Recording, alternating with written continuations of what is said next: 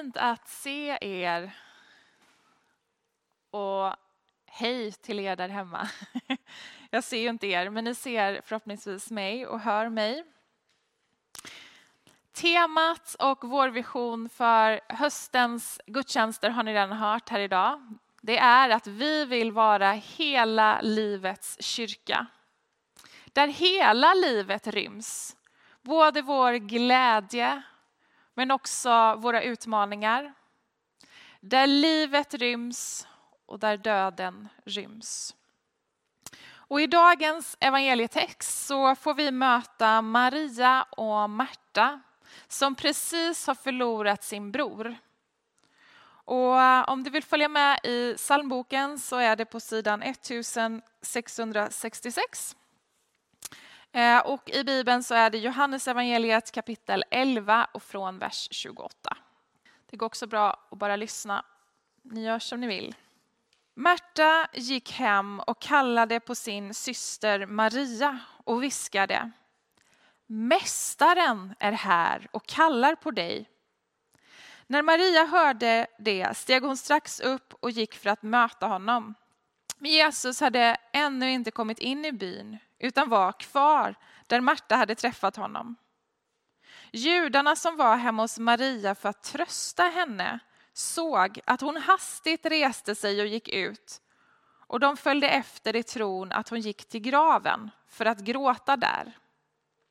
När Maria nu kom dit där Jesus var och fick se honom kastade hon sig för hans fötter och sa: Herre, om du hade varit här hade min bror inte dött.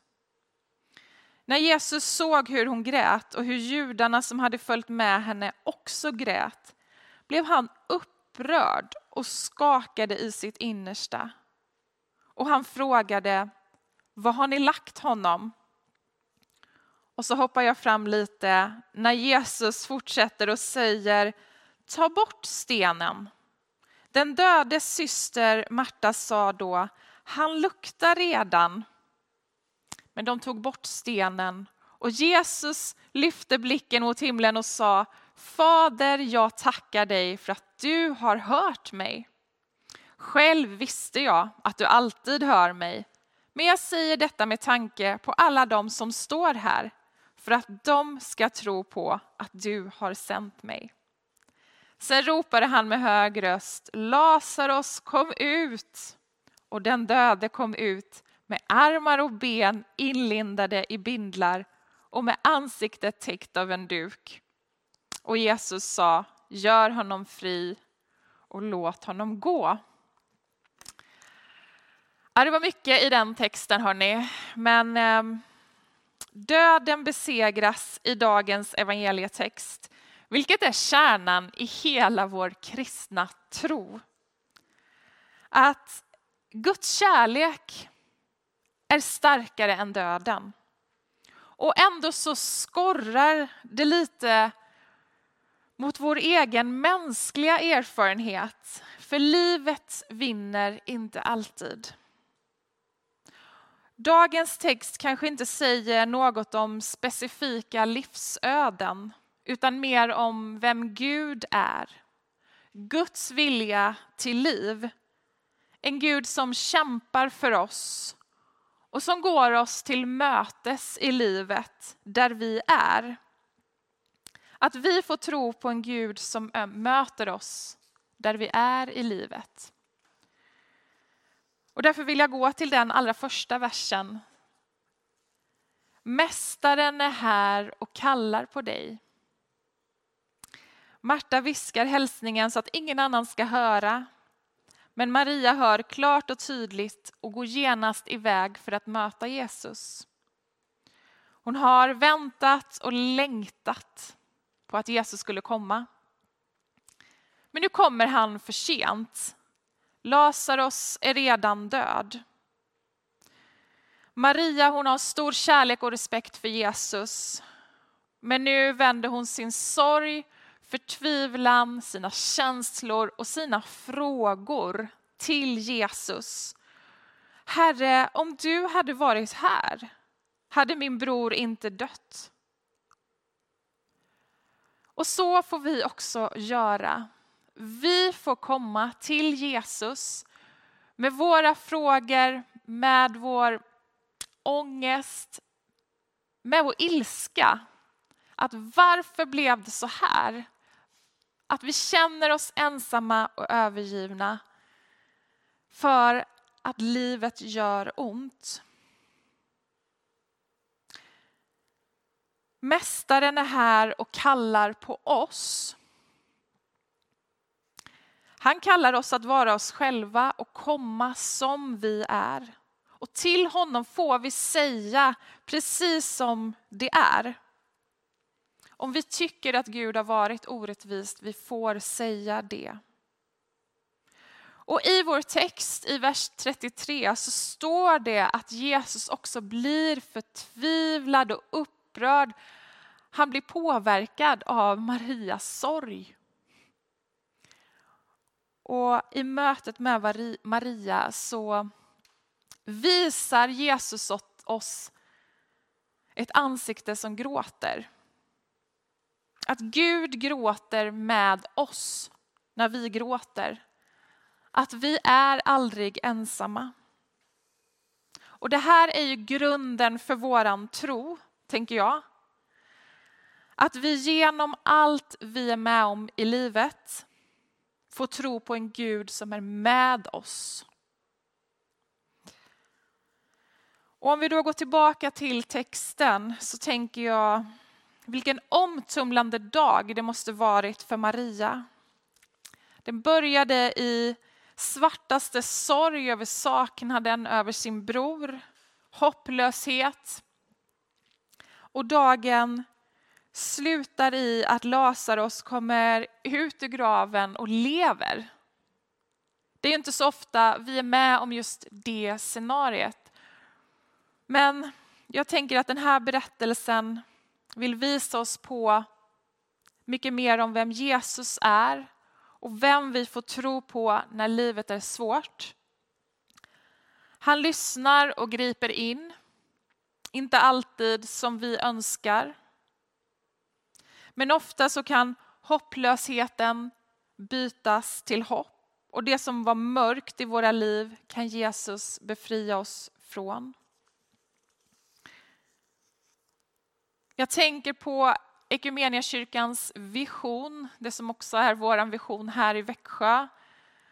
Halva visionen har vi ju som tema i höst, att vi vill vara hela livets kyrka. Men sen kommer en fortsättning där mötet med Jesus förvandlar mig, dig och hela vår värld.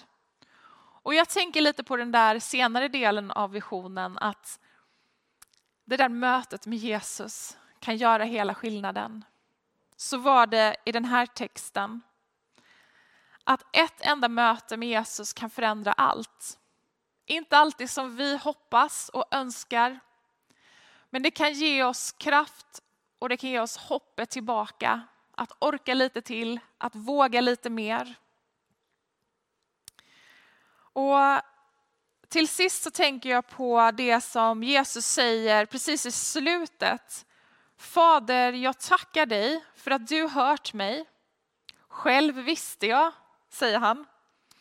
Och då två saker i det. För det första, han gjorde det här undret för att fler skulle tro att han var Guds son. Vad gör vi för handlingar för att fler runt omkring oss ska få en tro?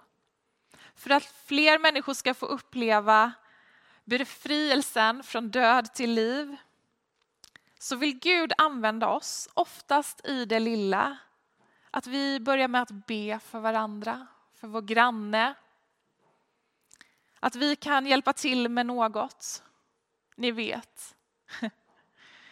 I det lilla så kan vi få visa på vår tro och vårt hopp. Och det andra som händer där i den versen, det är ju Jesu tacksamhet. Att han tackar Gud, han tackar sin far för att han har gripit in.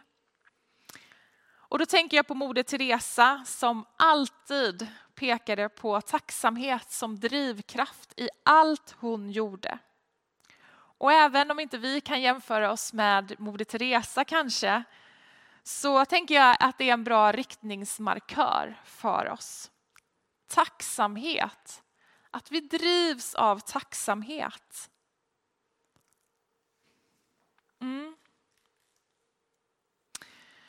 Vi får tro och hoppas på hela livets Gud. Varje dag, i varje situation i livet. Och idag har vi fått påminna oss om att vi får tro på en Gud som kallar på oss, som säger kom. Och som gråter med oss när vi gråter. 2. Vi får tro på en Gud som griper in. Inte alltid som vi önskar, men som finns där så att vi inte behöver känna oss ensamma i våra liv. Och 3, att vi får tro på en Gud som hör vår bön och vår tacksamhet. Vi ska nu få stanna upp och fylla oss med Guds löften. Han är med oss i det som är våra liv just idag. Vi kan få tända ett tacksamhetens ljus, men också ett sorgens ljus, ett rop, Herre, grip in. Det finns fler bönestationer, man kan få skriva sin bön, lägga en sten vid korset och säga till Jesus, jag orkar inte bära det här längre, bär mig. Vi kommer få sjunga lovsång och vara i hans famn inför honom med det som är våra liv just idag. Så du som sitter hemma ska jag säga kan också använda dig av förbönstelefonen. Numret kommer upp på skärmen. Vi ber tillsammans. Tack Jesus för att du är här med oss. Du vet hur våra liv ser ut just idag. Hur vad vi kämpar med, vad vi är tacksamma för. Och jag ber för oss var och en. Att vi ska få fyllas av din kraft. Att du ska röra vid våra liv. I det vi tycker är hopplöst. Det vill du komma och ta hand om. Tack att vi också får be för varandra. Och att du ber för oss. Att vi får vara i din närvaro och din närhet den här stunden. Kom och rör vid våra liv. Vi behöver dig. Amen.